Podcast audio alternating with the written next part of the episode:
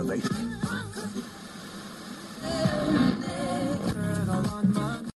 The world famous Game Changers Show. Game Changers Show. Game Changers Show.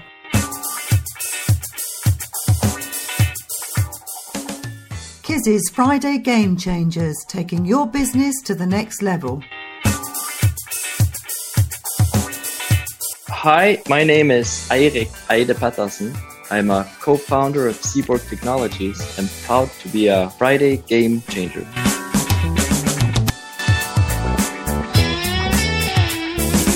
Hello, I'm Millie Vincent and I'm going to be sharing some business tips. Think things through, but then have the courage to go for it. Take risks, but make sure they're controlled risks. Don't make excuses to yourselves or others why things can't be done as that's the easy option. Can do attitude can work wonders.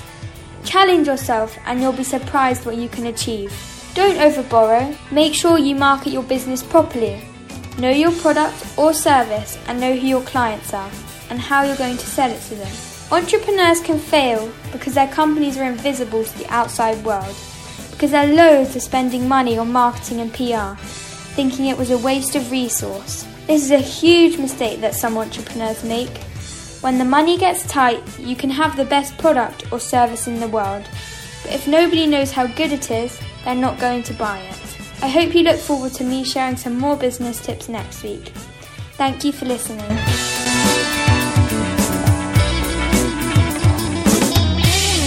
From the Business Game Changer Studios, welcome to Kizzi's Friday Game Changers with your host Kizzi and Nkwocha. Kizzi is the publisher of Business Game Changer magazine, editor of the successful Woman in Business book series, and the best selling Every Entrepreneur's Guide series. Every week, Kizzi and his guests provide you with the tools you need to take your game changing business to the next level. Now, meet your host, your mentor, and your fellow game changer, Kizzi and Nkwocha.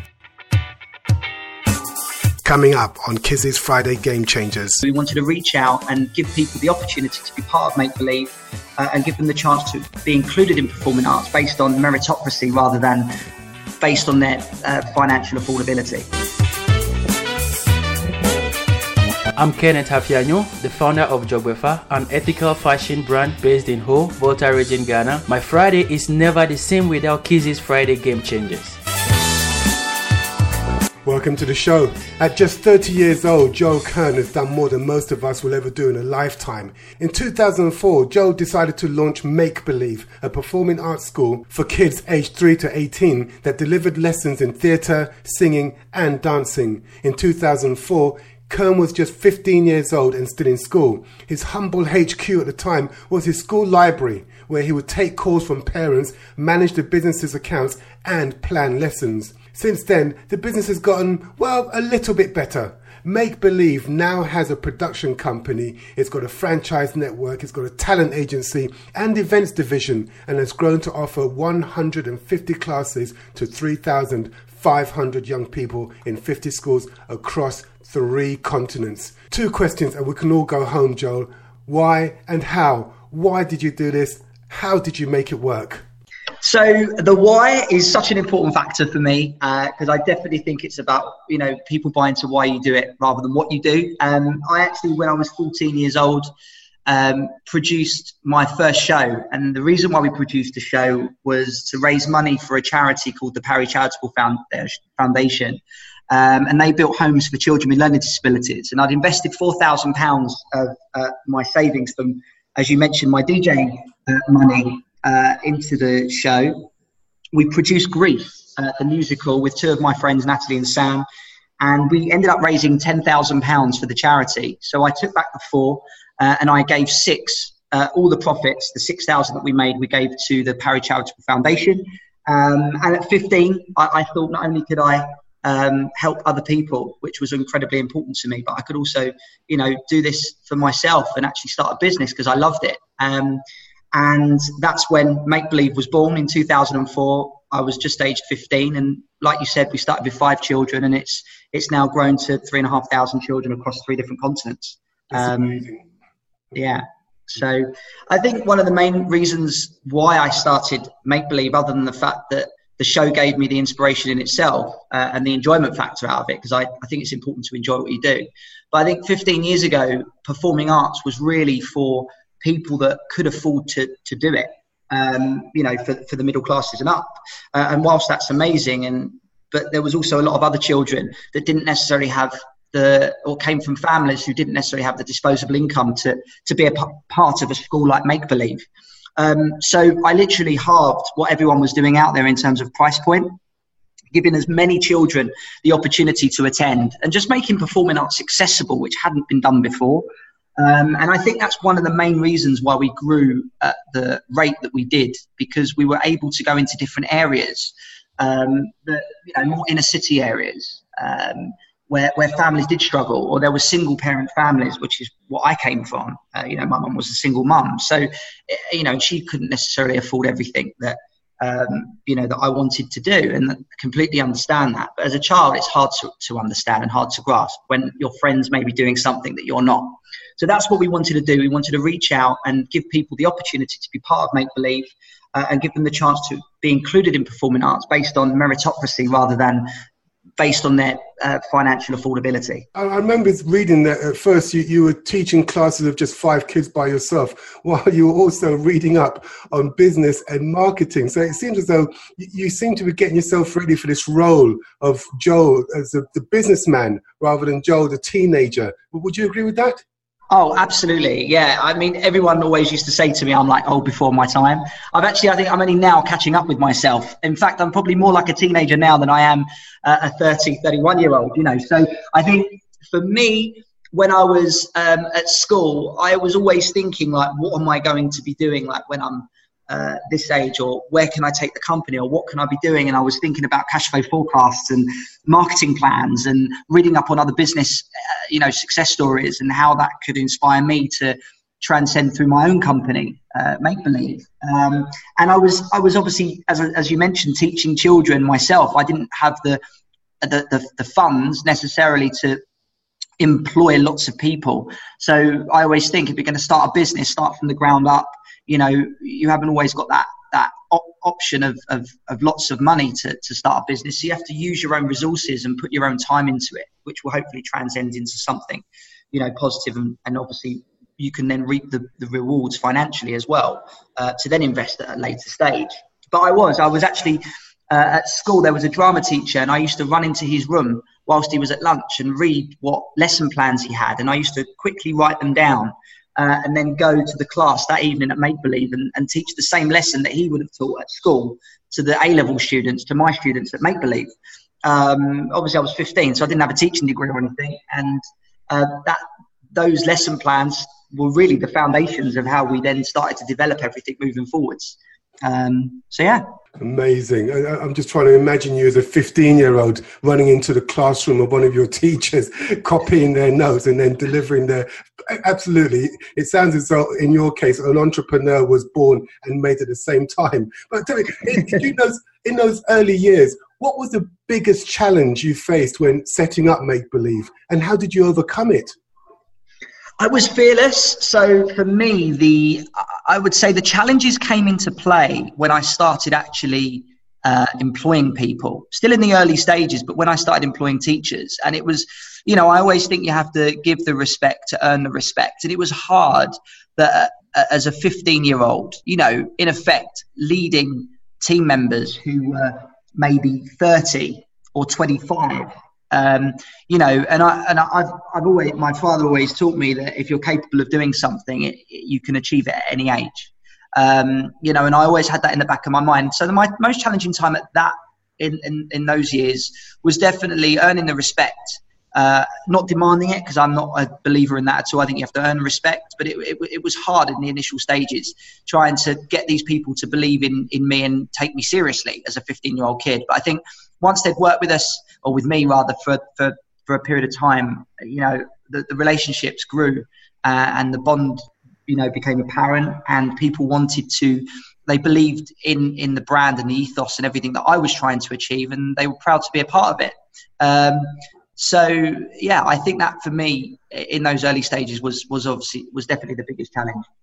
Where does this self belief come from? Because just as we're talking now, uh, you're, radiating such confidence. I, I'm just wondering where does this guy get this from? Because at 15, you can't imagine many teenagers feeling confident enough to talk to adults and uh, guide them and tell them what to do. How did you become so confident at such an early age? I don't, I don't know. I mean, I was very fortunate. I had a very, you know, I think uh, everything I, not everything, but most things I believe come from your upbringing. And I was, I was very privileged in the respect that I had an amazing mum. My, my dad was amazing equally, uh, even though he wasn't in the home. Uh, my parents had, had, had divorced, but I was of, of, a very young age, so I don't remember it. I was two years old when that happened, and if I was a little bit older, maybe I'd be slightly different because that could have affected me in a different way.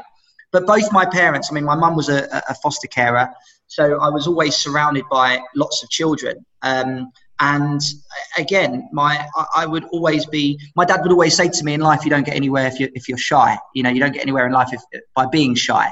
You know, so he was always like, you know, and even now, if I watch some of my parents sometimes, and they're nervous to throw to put their children into class, that's going to rub off on the kids. The kids are going to be nervous. You know, we always say to parents, look, in order for your child to, to get the best out of this, you've got to let them go into the lesson and get to know the teachers, get to know the children, get to feel comfortable within the environment. Um, and the one, the children that are normally shy, are the ones where the parents are also quite reserved and, and laid back and a bit apprehensive about sending their children in. And I absolutely understand the the anxiousness or the apprehension of that. Um, but with my parents, answering your question, I think they were very not forceful, never forced me to do anything I didn't want to do, but they were very much like, you know, don't be shy to speak to this person. You know, so I, I did, I was lucky to go to a number of different learn extracurricular activities as, as a child, and you know that's what I represent. You know, extracurricular activities for young people is so incredibly important because it teaches you so many different skill sets. So whether it be horse riding, whether it be performing arts, whether it be football, martial arts. I did a lot of martial arts growing up.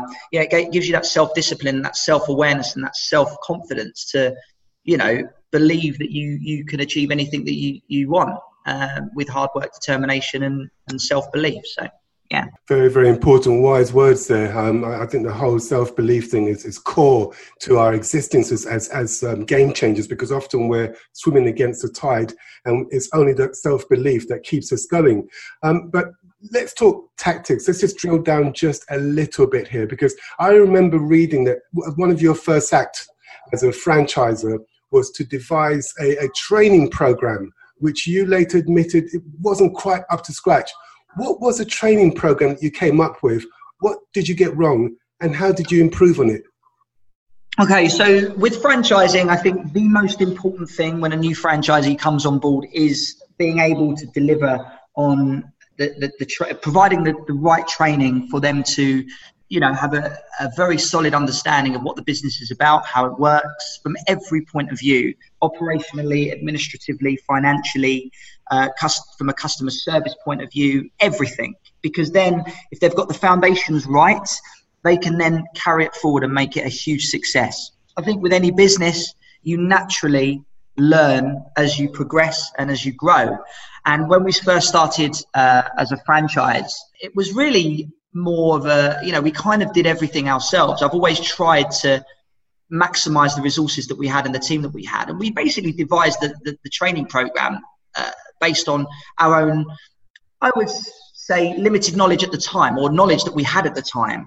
And obviously you know we were i was pretty young then. So obviously my experience within the world let alone within the company was was was small anyway so obviously, as we've gone through the make believe journey and we've had different experiences, good, bad, and indifferent, we've been able to incorporate that into our training uh, model. Um, so now we're in a very kind of robust, um, you know, strong, solid position where if a franchisee came on board, we would be able to give them hopefully the answers to pretty much everything in terms of their franchise. Um, absolutely, there's always things to improve upon, and there's always things that we're learning and the franchisees are learning.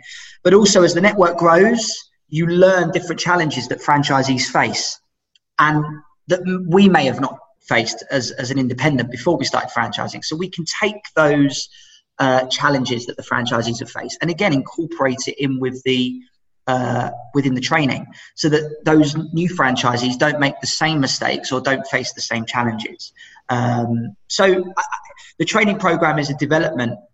is sorry, is a developing um, piece of work or a developing uh, model that is going to be constantly improving based on everybody's experiences within the within the brand. That makes sense. An organic process that's constantly being refined. Um, but hold that thought, Joe. We're just going to come back to our conversation in a few minutes. But uh, before then, we're going to take a quick music break. This week's incredibly talented entrepreneur, this week's boss star, is Roger Rosa, the owner and CEO of Cleveland-based marketing and public relations firm, the Eisen Agency. The Eisen Agency provides marketing communications, uh, business development, and PR services to clientele across the US and throughout the globe. Roger is also the global chairman of and I'm going to get this right in one take, the Public Relations Agency Owners Association. So you told you I'd nail it. But when Roger's not making, molding, and mobilizing public opinion, he's writing and performing some amazing music. Here he is, Roger Rosa, singing Moonshine. Funny how the full moon shines, the beauty of the sound outside when I'm quiet. And I hear every breath. Funny how that drop of water feels like the childhood laughter when everywhere is life and death. My cigarette burns, my bottle dries. I can't think I live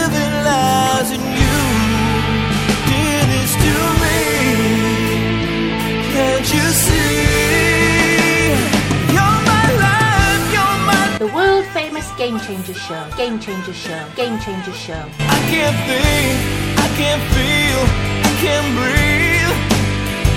In your voice is my sound, you enlighten, you confound.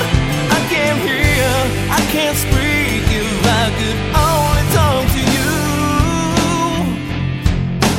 Talk to me.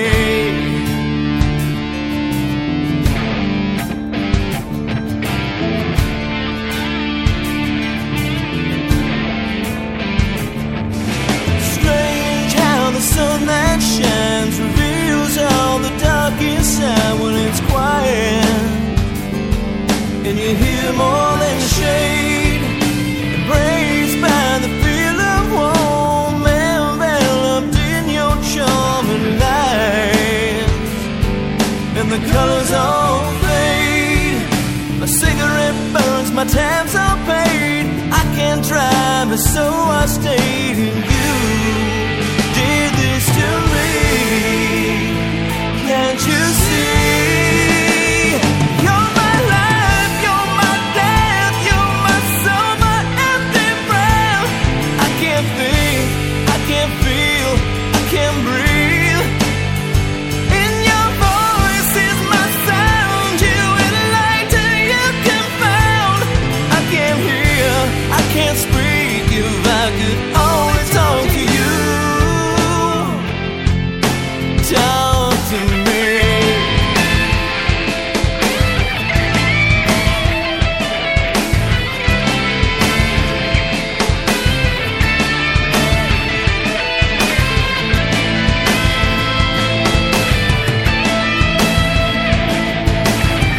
Hi, my name's Andy Cracknell, Digital Awareness Game Changer Strategist at the GC Index, and I've been a game changer for 14,600 days. That's why I listen to Kizzi's Friday Game Changers.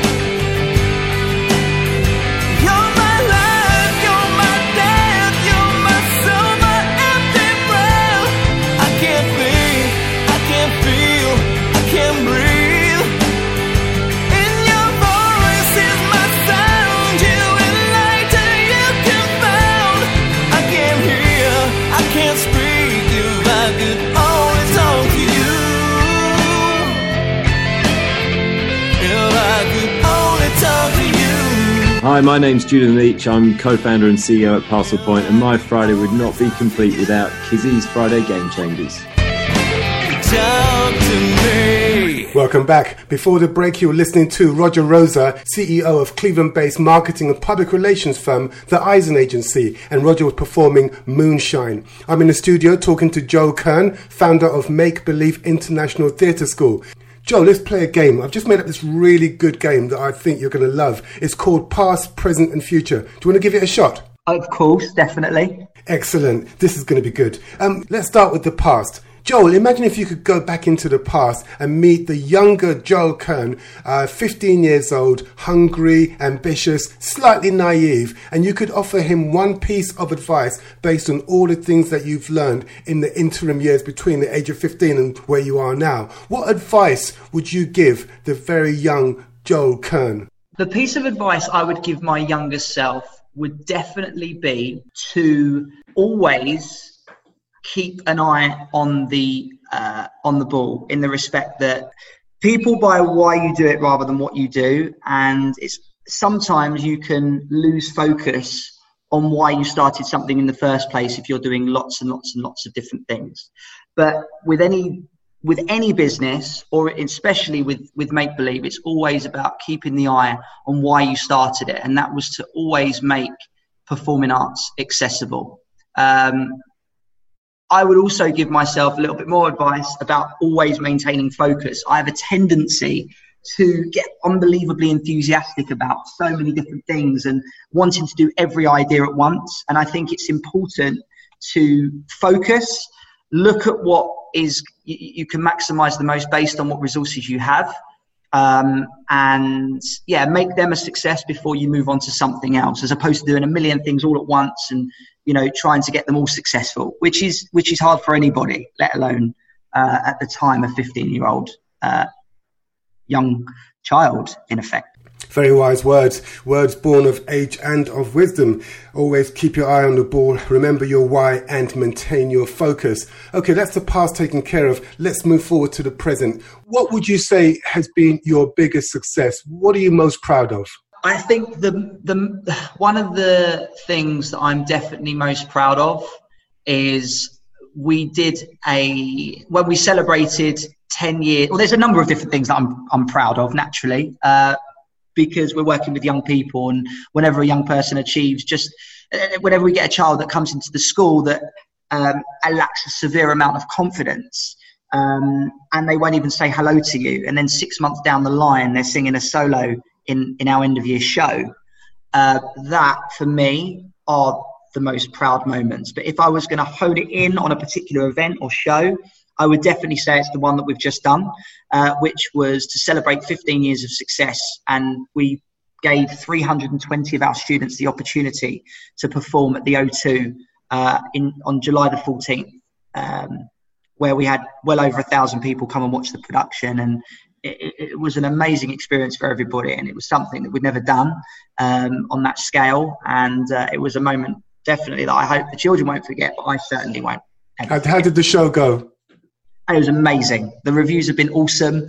The kids came off stage buzzing. Uh, you know, people have written positive reviews on all of our social platforms. I've had phone calls, text messages, you know, presents, eh, you know, just, just saying what an amazing experience it was for their child to have been part of such a, a wonderful event. That does sound pretty awesome. I wish I'd been there. Um, so that's the present taken care of. Let's just move forward now, 20 years into the future.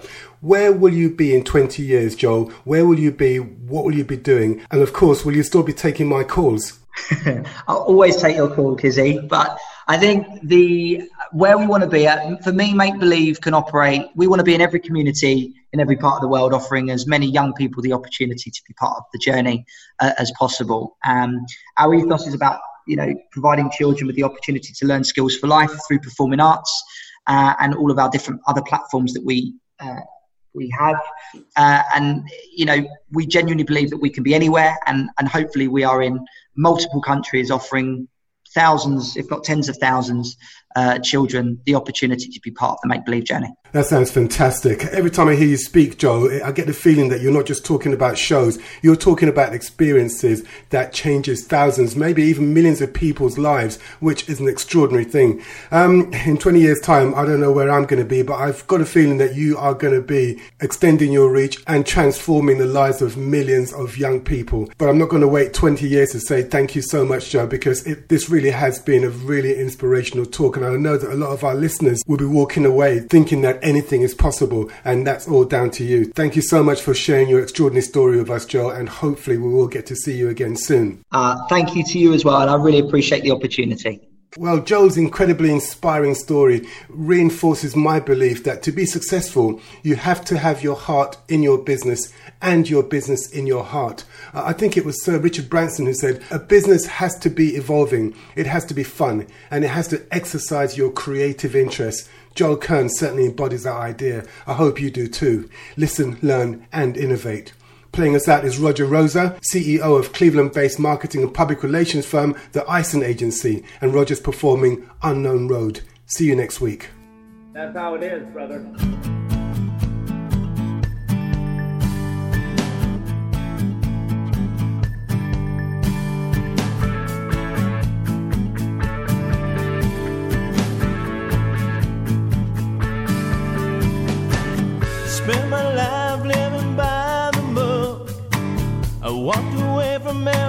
Dirty look. The stink of trouble is not who I am. Had some fun on a Saturday night. Nothing Sunday school couldn't make it right. I think I know what it takes to be a man. I took a walk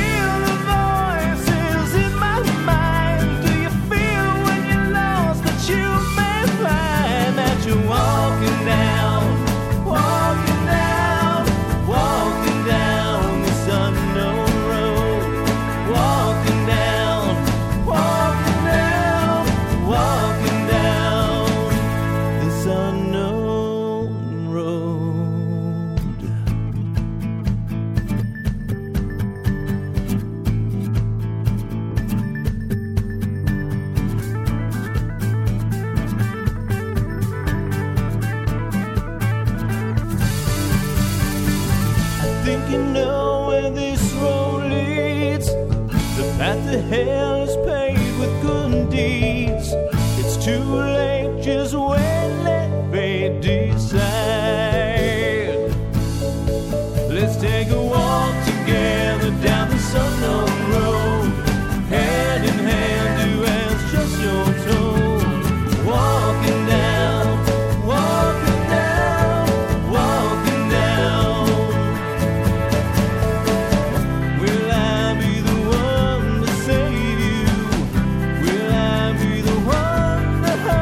I'm Katie Farrell, transformation coach, founder of The Catalyst for Life, and I love listening to Kiz's Business Game Changer podcast. Me, me,